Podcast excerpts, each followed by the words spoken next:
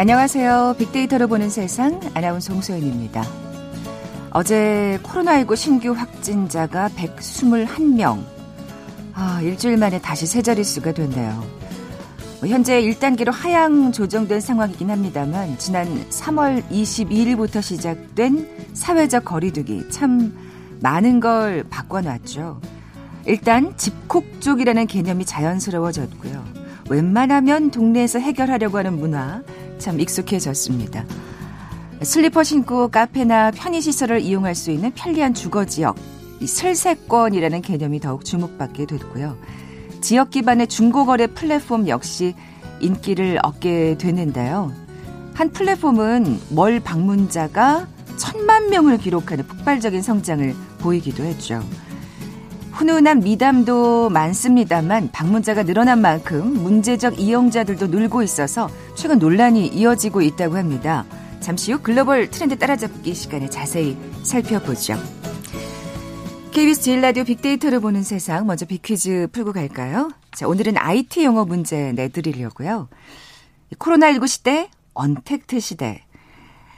IT 기기와 친근하지 않으면 참 살아가기 쉽지 않은 세상입니다. 자, 이제는 뭐 1020 세대뿐 아니라 중장년층들도 IT 기기를 이용하는데 익숙해진 분들 참 많습니다. 이런 트렌드에 발빠르게 적응하면서 건강과 경제력을 바탕으로 적극적으로 은퇴 자산을 관리해 나가려는 5060 세대를 부르는 신조어가 있어요. 금융사들의 새로운 핵심 고객층으로 떠오르고 있는데요. 이런 스마트한 5060 시니어 계층을 뭐라고 부를까요? 힌트를 드리자면 스마트와 올드의 합성어네요. 자, 보기 드립니다. 1번 혼술족, 2번 혼행족, 3번 솔드족, 4번 한민족. 오늘 당첨되신 두 분께 커피와 도는 모바일 쿠폰 드립니다. 휴대전화 문자 메시지 지역번호 없이 샵 9730, 샵 9730. 짧은 글은 50원, 긴 글은 100원의 정보 이용료가 부과됩니다.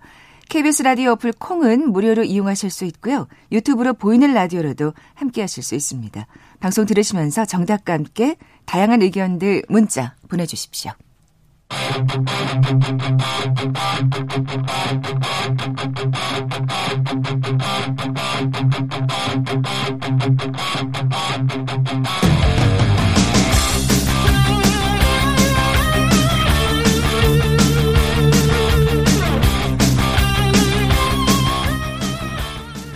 궁금했던 ICT 분야의 다양한 소식들 재미있고 알기 쉽게 풀어드리는 시간이죠. 글로벌 트렌드 따라잡기. 한국인사이트 연구소 김아람 연구원 나와 계세요. 안녕하세요. 안녕하세요. 네, 이번 주 화제가 된 이슈부터 먼저 소개해 주시죠. 네, 어, 오늘은 세 가지 이슈를 준비했는데요. 네. 먼저 정말 모두를 깜짝 놀라게 한 소식입니다. SK 하이닉스가 미국의 반도체 전통 강자인 인텔의 낸드 플래시 사업 부문을 10조 원에 인수하기로 한 소식 전달드리고요. 어, 예. 또 미국 연방정부에서 구글에게 처음으로 반독점 소송을 걸면서 우리나라에도 큰 영향을 미칠 것으로 보이는데요. 이 소식도 준비했습니다. 마지막으로 최근 논란이 되고 있는 중고마켓 관련 소식까지 전달해 드리겠습니다. 네. 자, 그럼 먼저 SK 하이닉스 얘기부터 해볼까요? 와, 엄청난 규모네요. 예, 네. 10조 원에 인텔의 낸드 플래시 사업 부문을 인수하기로 했나요? 네, 예. 정말 굉장히 빅 뉴스였고요. 예, 많은 예. 분들이 놀라셨던 소식인데요. 어, SK 하이닉스가 반도체로 유명한 글로벌 전통의 강자 인텔의 낸드 플래시 사업 부문을 인수한다는 것이 발표가 됐죠. 인수 금액이 90억 달러인데 한국 돈으로 약 10조 2,600억 원에 이르는 굉장히 큰 규모입니다. 빅딜입니다, 진짜. 네, 예. 이게 국내 인수합병 역사상 최대 규모라고 알려졌더라고요. 음. 이번 인수가 마무리되면 SK 하이닉스는 글로벌 낸드 플래시 시장에서 삼성전자에 이어서 시장 점유율 2위로 단숨에 떠오르게 됩니다. 그렇군요. 낸드 플래시가 뭐예요? 이거 좀 설명 좀 해주세요. 네, 낸드 플래시가 쉽게 말하면 플래시 메모리 한 종류인데요. 그 소형화 그리고 대용량화가 가능해서 저장 장치로서 굉장히 인기가 있는 음. 제품이에요. 음. 쉽게 우리가 접하는 그 USB 네, 그리고 SSD 이런 곳에 사용이 되는 그런 부품이라고 아, 할수 있습니다. 네네. 네.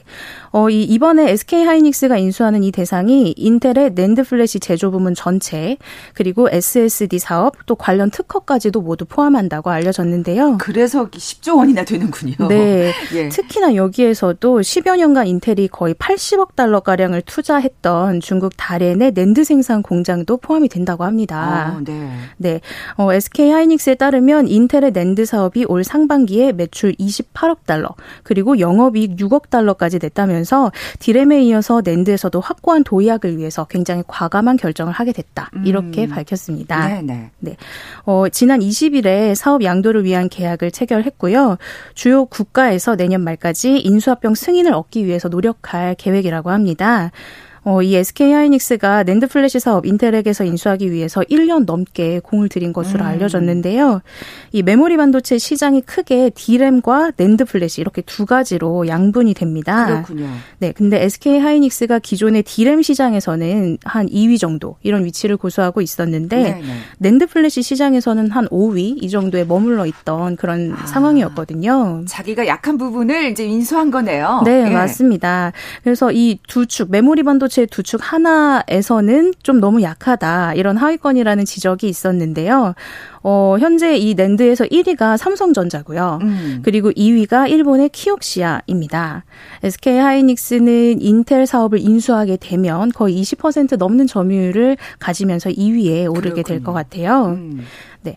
사실 이 SK 하이닉스의 경우에는 2009년에 그 전후에서 자금난 때문에 디램 사업의 유지에 좀 급급한 모습을 보이고 낸드 투자가 제대로 이루어지지 못했거든요. 네. 그래서 전체 매출에서도 디램의 비중이 75%까지 차지를 하고 있어서 좀 이런 불균형적인 사업의 포트폴리오가 고질적인 약점으로 꼽히기도 했었습니다. 음. 어, 사실은 요거를 보완하기 위해서 2018년에 이미 한번 노력을 좀 했었어요. 도시바의 메모리 사업부가 분리 매각되던 시점에 4조 원을 투자를 해서 이 낸드를 좀 보강해보자라고 했는데 도시바가 일본 내 우호 지분을 통해서 키옥시아의 경영권을 유지하면서 좀 단순한 투자자에 그친 그런 아, 상황이었거든요. 그 키옥시아가 그 지금 현재 2위라고 말씀하신 그곳? 네, 예, 예. 맞습니다. 예. 그런데 이번에 이제 인텔을 인수를 하게 되면서 낸드 플래시 시장에서도 시장 점유율 20%를 10%를 넘어서면서 1위 삼성전자의 뒤를 바짝 쫓게 되었습니다. 네. 뭐 공을 들일 만 하네요. 얘기를 듣다 보니까. 네. 예. 어, 이번 인수는 한때 11년간 인텔에서 근무한 적이 있는 이석희 SK 하이닉스 사장이 주도를 했다고 합니다. 어, 2019년 초에 제시했던 3년 뒤 100조 원 기업 가치 이런 비전이 있었는데요. 여기에 한 걸음 다가서는 음. 전환점이라고 이 사장이 밝히기도 했고요.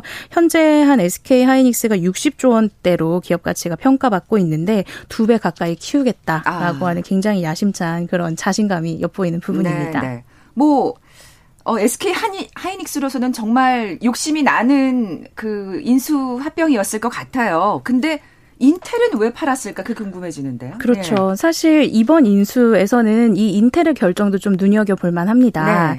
비메모리 시장에서 1위이면서 세대 세계에서 최대의 반도체 기업이거든요. 인텔이 이런 곳이 왜 자사의 메모리 부분을 한국 기업에 넘겼을까? 음. 여기에 대해서 많은 분들이 좀 주목을 하고 계시는데요.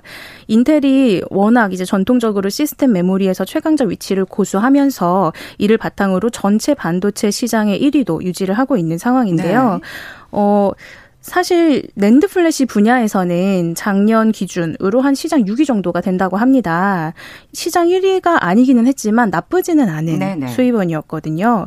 그래서 왜 도대체 왜 팔았는가 네. 여기에 대해서 사람들이 많이 이야기를 하고 있는데요.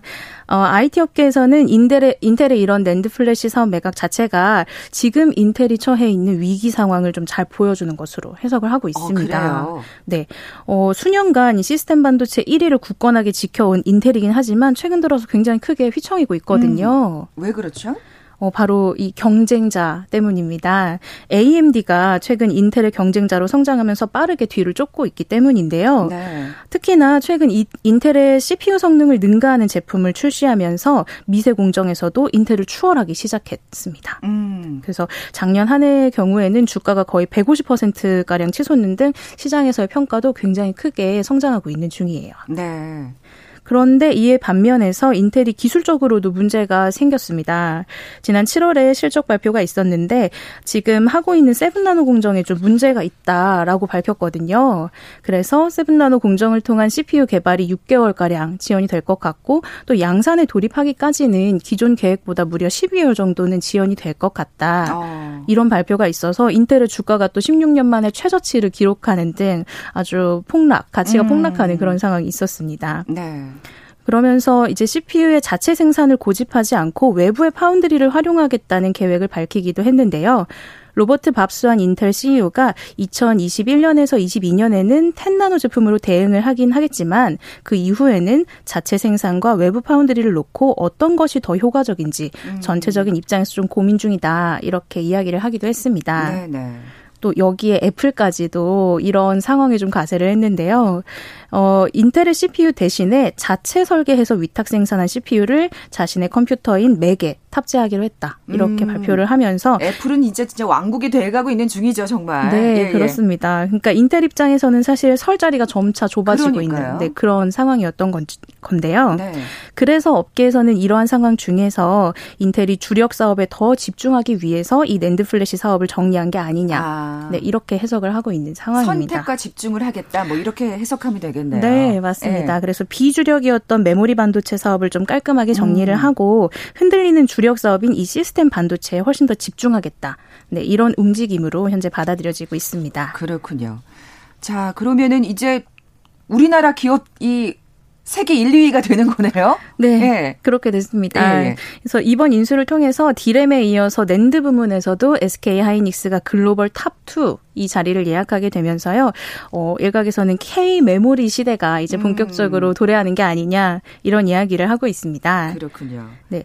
어, 삼성전자의 경우에는 사실 부동의 1위를 유지를 하고 있고요. 이 상황에서 SK 하이닉스가 낸드 그리고 디램에서 확고한 2위로 부상을 하게 되면서 좀 다른 나라들이 범접할 수 없는 메모리 강, 반도체 강국으로서의 위상을 좀더 음. 강화하게 됐다라는 평가입니다. 네. 네.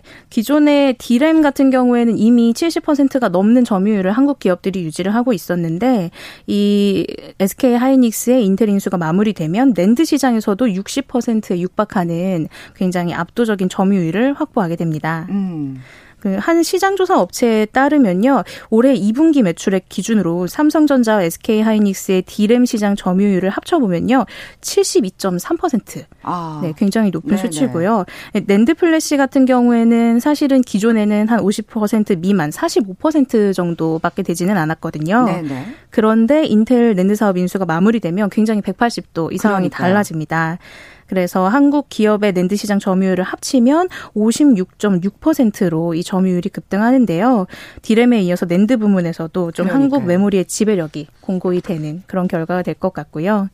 어, 또이 메모리 같은 경우에는 메모리 반도체는 수요와 공급에 따라서 가격이 굉장히 민감하게 움직이는 제품 중에 하나입니다. 네. 근데 이런 시장에서 메모리 반도체 공급 물량의 3분의 1을 한국 기업이 다 담당하게 되는 셈인데요.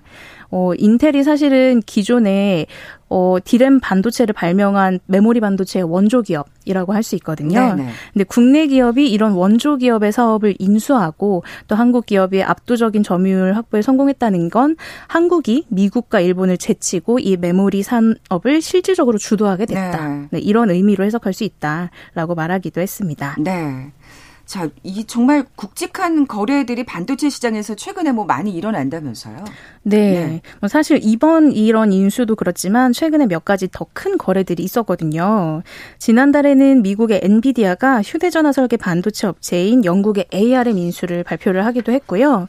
또 미국의 AMD는 자일링스라는 반도체 기업의 인수를 300억 달러 규모로 추진하고 있다는 소식이 알려지기도 했습니다. 아, 이거 지금 인텔을 위협한다는 그 기업 말씀하시는 거죠? AMD. 네, 맞습니다. 예. 그래서 거의 이제 지난 10여 년간 비메모리에서는 인텔, 그리고 메모리에서는 삼성전자 거의 이렇게 양분되던 시장이었다고 음. 할수 있는데 이렇게 새로운 합종 연행과 인수합병이 속속 등장하면서 시장의 판이 좀 크게 흔들리고 있는 그런 상황이라고 할 수가 있습니다. 네. 엔비디아 같은 경우에는 시가총액이 무려 380조 원으로 현재 평가가 되고 있고요.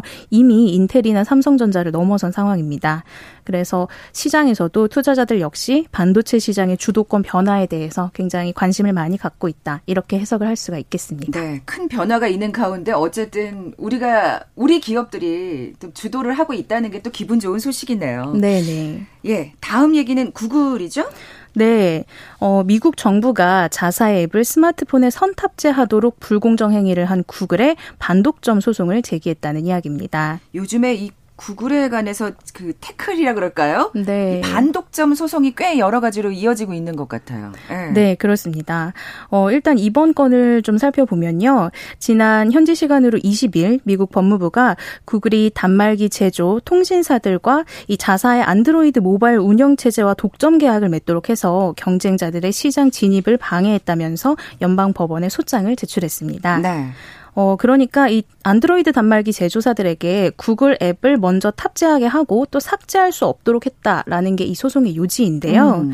이 과정에서 구글이 별도의 인센티브 제공이나 수익 배분 계약을 통해서 타사 앱의 선탑재를 방해했다고 당국에서는 판단을 하고 있다고 합니다. 네. 어, 미국 언론들은 이번이 90년대 미국 정부가 마이크로소프트에 제기한 반독점 소송 이후에 가장 큰 소송이 될 것으로 보고 있습니다. 그렇겠죠. 구글은 어떻게 반응을 보이고 있습니까? 뭐 당연히 반발하고 있는 그렇죠. 상황이고요. 네. 강요한 게 아니라 이용자들이 선택했다라고 반발하고 있지만 사실은 좀 상황이 좋지 않은 그런 상태입니다. 항상 이럴 때마다 애플이나 구글은 그렇게 얘기를 하죠. 억울하다는 그런 반응을 하고 있는데요. 예. 사실 구글이 지난 2018년도에 이미 유럽연합으로부터 제재를 받았어요. 같은 혐의로. 어, 당시에 유럽연합은 이 구글이 제조사들에게 구글 플레이를 사용하려면 크롬이나 맵처럼 구글 앱을 강제하면서 또 구글 검색 앱을 설치하는 조건으로 이 제조 통신사에 인센티브를 지급했다면서 50억 달러 규모의 과징금을 부과했습니다. 네, 확실히 유럽연합이 훨씬 더 엄격하게 잣대를 들이대는 건 맞는 것 같아요. 네. 어, 우리나라는 또 분명히 영향이 있을 것 같은데. 예. 네, 사실은 이전에 우리 정부 역시도 구글을 상대로 불공정 행위 조사와 규제를 논의하고 있는 음, 상황이었어요. 예. 그래서 여기에도 이번에 소송이 적잖은 영향을 미치게 될 것으로 보입니다. 어, 특히 공정거래위원회는 구글앱 선탑재 및 앱마켓 강요 행위에 대한 조사를 진행 중인 가운데 방송통신위원회에서도 여기에 대한 이 앱 삭제 제한 조치가 전기통신사업법상 금지 행위에 해당하는지 내부 검토에 착수해 있는 상태이고요. 또 국회에서 통합정비 중인 반구글법 입법 논의에도 좀 속도가 붙을 것으로 생각이 됩니다. 네. 어, 특히 공정거래위원회가 구글의 구글앱 선탑재 강제 행위의 건으로는 두 번째 벌써 조사를 하고 있는 중이거든요. 아, 그렇군요. 네, 첫 번째 조사는 2011년도부터 벌써 있었습니다. 네. 그래서 당시에 NHN, 지금은 네이버죠. 그리고 다음 커뮤니케이션, 지금은 카카오인데요. 이 두 회사가 구글이 검색 앱을 포함해서 구글 앱을 안드로이드 폰에 선탑재하도록 직간접적으로 강제했다 라고 하면서 공정위에 신고를 했던 일이 있었습니다. 음, 그렇군요. 당연히 그 네이버나 카카오에서는 그렇게 반응을 보일 것 같아요. 예. 네. 그런데 당시에 이제 2년 동안의 조사를 거쳐서 공정위가 결국 무혐의로 결론을 내렸었어요. 아, 네. 그러니까 결국은 이 스마트폰 제조사들이 자기의 필요에 의해서 구글 검색 앱을 탑재했다. 이런 구글의 주장을 받아들인 그런 결과였습니다. 네. 그런데 이 이후에 구글의 모바일 검색 점유율이 굉장히 빠르게 상승을 했고요. 또 구글이 제조사와 맺은 모바일 앱 유통 계약을 보니까 구글 앱 탑재 조건으로 안드로이드 OS를 무상 제공한다는 이런 선탑재 강제 정황이 드러나면서 논란이 지속이 음. 됐습니다. 음. 그래서 결국 2016년도에 공정위가 제조사에 들어갔지만요. 4년째 지금 결론을 내지 못하고 있는 그런 상황이었어요. 음. 일각에서는 우리 정부가 이 통상 문제로 미국의 눈치를 너무 보는 게 아니냐 이런 비판도 나왔었습니다. 어, 그러면 지금 사실 이런 흐름이 뭐가 다른 반전이 또 계기가 될 것 같은데요. 예. 네, 기존에 좀 약간 지지부진하게 네, 느껴졌던 네. 이게 바로 이유에 이어서 미국의 정부까지도 음. 좀 반독점 행위로 보면서 우리나라 공정위의 판단도 달라질 것이다라고 하는 관측이 나오고 있는 것이고요. 또 아시겠지만 최근에 이 구글 플레이 30% 통행세 횡포 논란 요것도 가열이 맞아요. 되면서 예, 예. 네, 이 구글의 갑질에 제동을 걸어야 된다. 여론도 굉장히 뜨거운 상황이고요. 그래서 공정위에서는 이 올해 안에 자사 앱의 선탑제와 관련해서 강요 행위 관련 심사 보고서를 마무리한다라는 계획을 가지고 있습니다. 그렇군요. 이 얘기도 좀 해볼게요. 구글 플레이 30% 통행세 횡포 논란. 네. 이건 어떻게 될까요? 어, 이게 벌써 지난 여름부터 통행세 논란이 있어온 상황입니다. 그렇죠. 이 구글 플레이에서 유통되는 모든 디지털 컨텐츠에 대해서 자사 결제를 강제하는 이런 통행세 논란이 있었고요. 그 이후에 과학기술정보통신부와 방송통신위원회 등 7개 관련 관련 부처를 중심으로 범정부 테스크포스 팀이 발족해서 글로벌 기업들의 갑질 행위 대응에 대한 논의에 착수를 해 있습니다.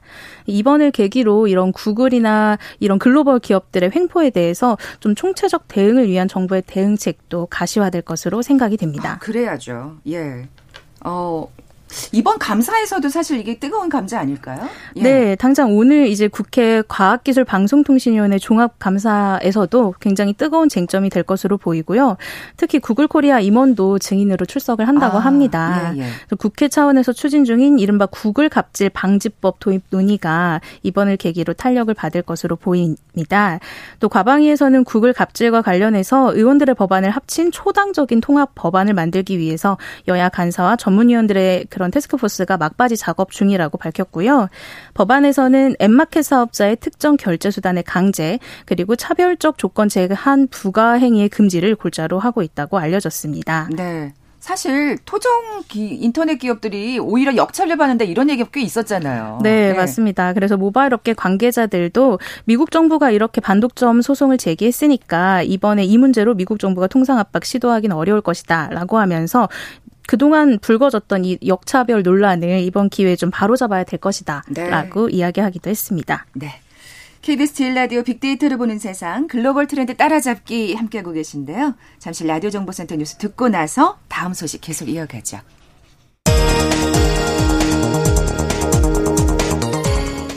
라임 사태 수사를 지휘하는 박순철 서울 남부지방검찰청장이 오늘 사의를 표명했습니다.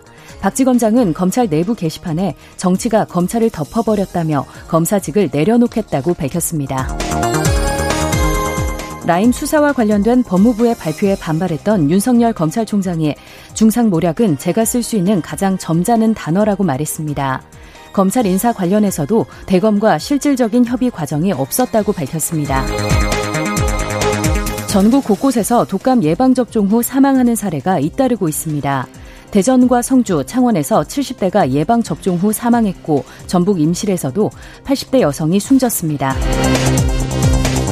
독감 백신을 접종한 뒤 사망자가 잇따라 발생하는 것과 관련해 정은경 질병관리청장은 직접적인 연관성이 확인되지 않았다며 예방접종 사업을 중단할 상황은 아니라고 거듭 밝혔습니다.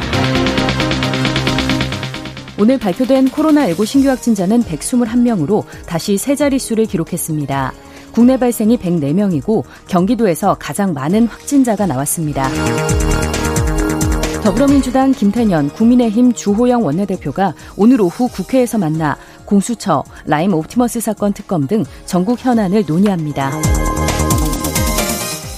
홍남기 경제부총리는 주식 양도소득세를 부과하는 대주주 기준을 예정대로 3억 원으로 강화하되 가족 합산을 개인별로 바꾸는 기존 수정안을 고수했습니다.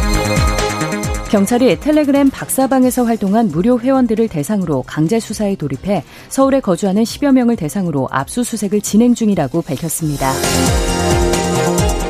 마이크 폼페이오 미국 국무장관이 한반도 종전 선언과 관련해 북한 비핵화 과정에 포함된다는 취지로 말했습니다. 지금까지 라디오 정보센터 조진주였습니다.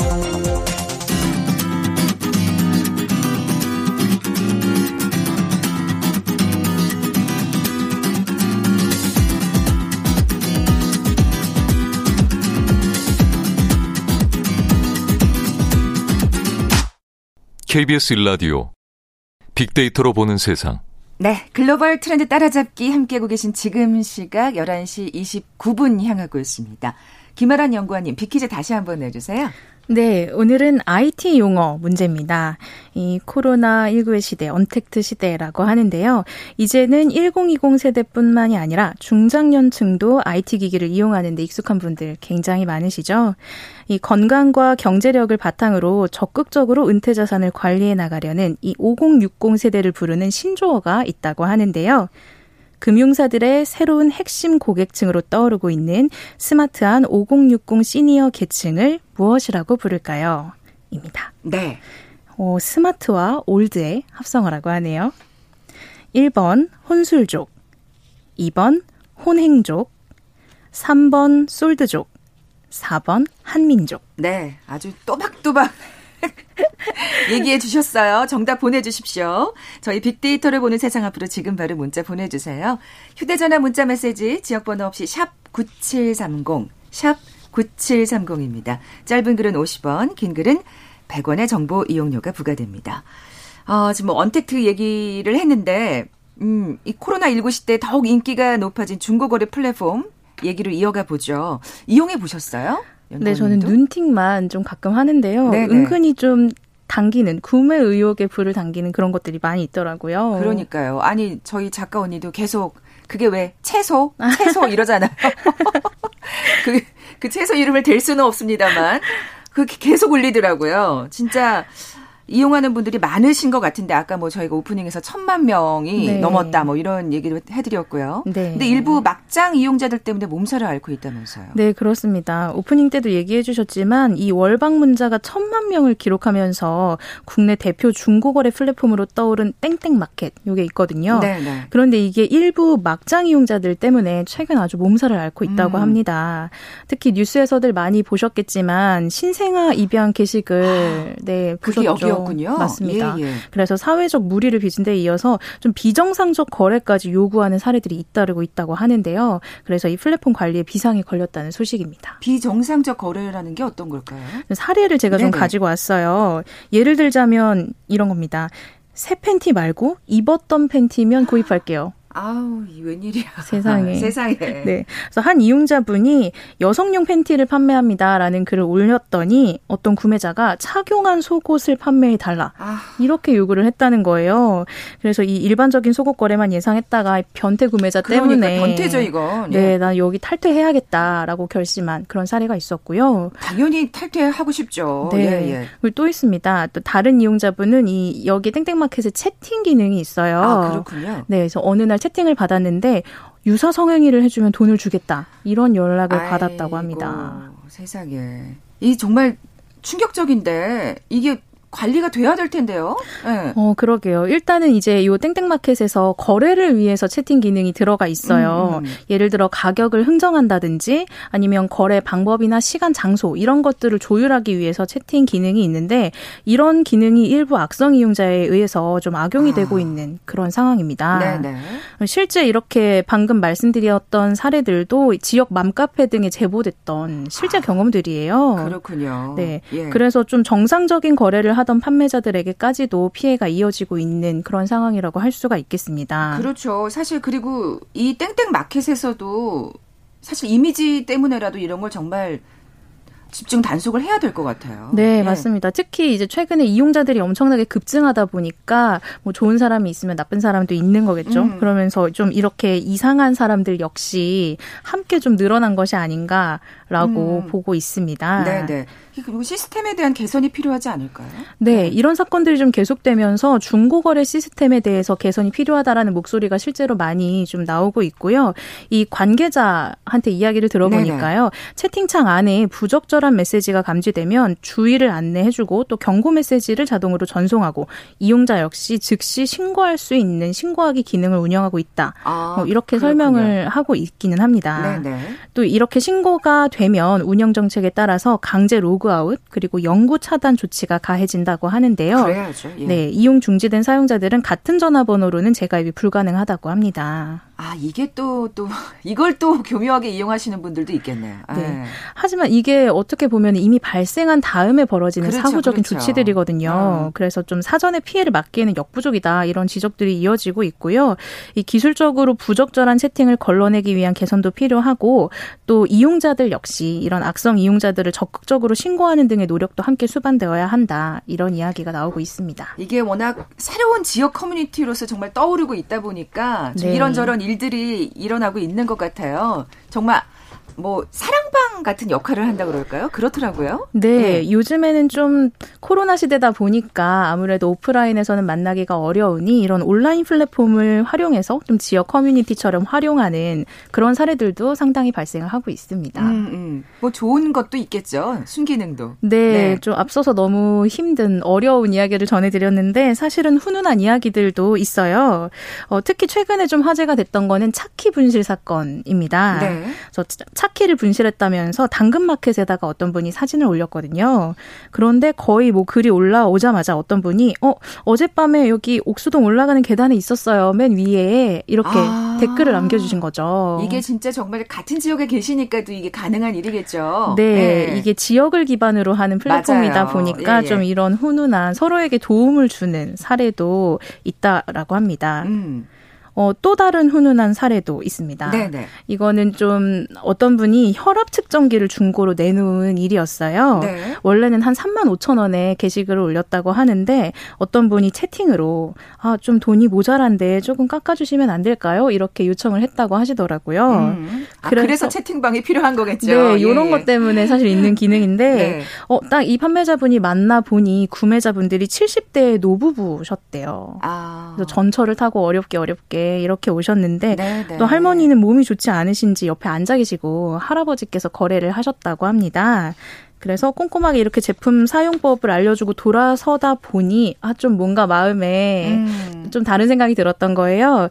그래서 결국 구매자분한테 다시 전화를 걸어, 걸어서 돈을 돌려드리고 손을 이렇게 꼭 잡아드리면서 아 이거 쓰고 꼭 건강해지세요. 야. 네 이런 말과 함께 돈도 안 받고 다시 무료로 혈압 측정기를 주고 사라졌다고 합니다. 아 진짜요? 네 그래서 이후에 실제로 그 구매하신 70대 부부가 인증을 남기셨어요. 굉장히 굉장히 친절한 구매자분이시고 하나하나 너무 신경을 써주셨다. 음. 이렇게 이야기를 하면서 훈훈하게 거래가 마무리됐다고 합니다. 네. 뭐 이런 얘기를 들으니까 앞서 있었던 그 좀 안 좋은 사건이 또 이렇게 가셔지긴 하네요. 그렇죠. 이렇게 네. 순기능을 좀 하고 있는 부분도 분명히 있고요. 훈훈한 교류와 좀 인정 나누기의 장으로서 요즘 이 땡땡 마켓이 실제로 활용도 많이 되고 있대요. 음, 음. 어, 특히나 최근 같은 경우에 보면은 추석 선물 세트 받은 거 되게 많으시잖아요. 네네. 네. 근데 안에 보면은 막 식용유 엄청 많이 들어 있고 아니면 비누도 많고 다 쓰기가 어려우시니까. 맞아요. 그럴 때 진짜 처치 곤란해요. 정말. 네. 예. 그래서 어떤 분들은 그런 거를 다 하나하나 찍어 가지고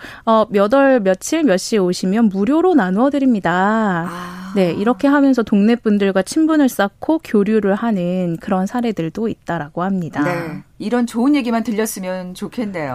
네, 네, 이렇게 막장 이용자분들 없이 좀 깨끗한 커뮤니티로서 기능할 수 있도록 이 땡땡마켓 측에서도 앞으로 기능도 많이 좀 손을 보고 어, 발전해 나가는 그런 계기가 만들어졌으면 좋겠습니다. 네, 지금까지 글로벌 트렌드 따라잡기 한국인사이트 연구소 김아람 연구원과 함께했습니다. 고맙습니다. 네.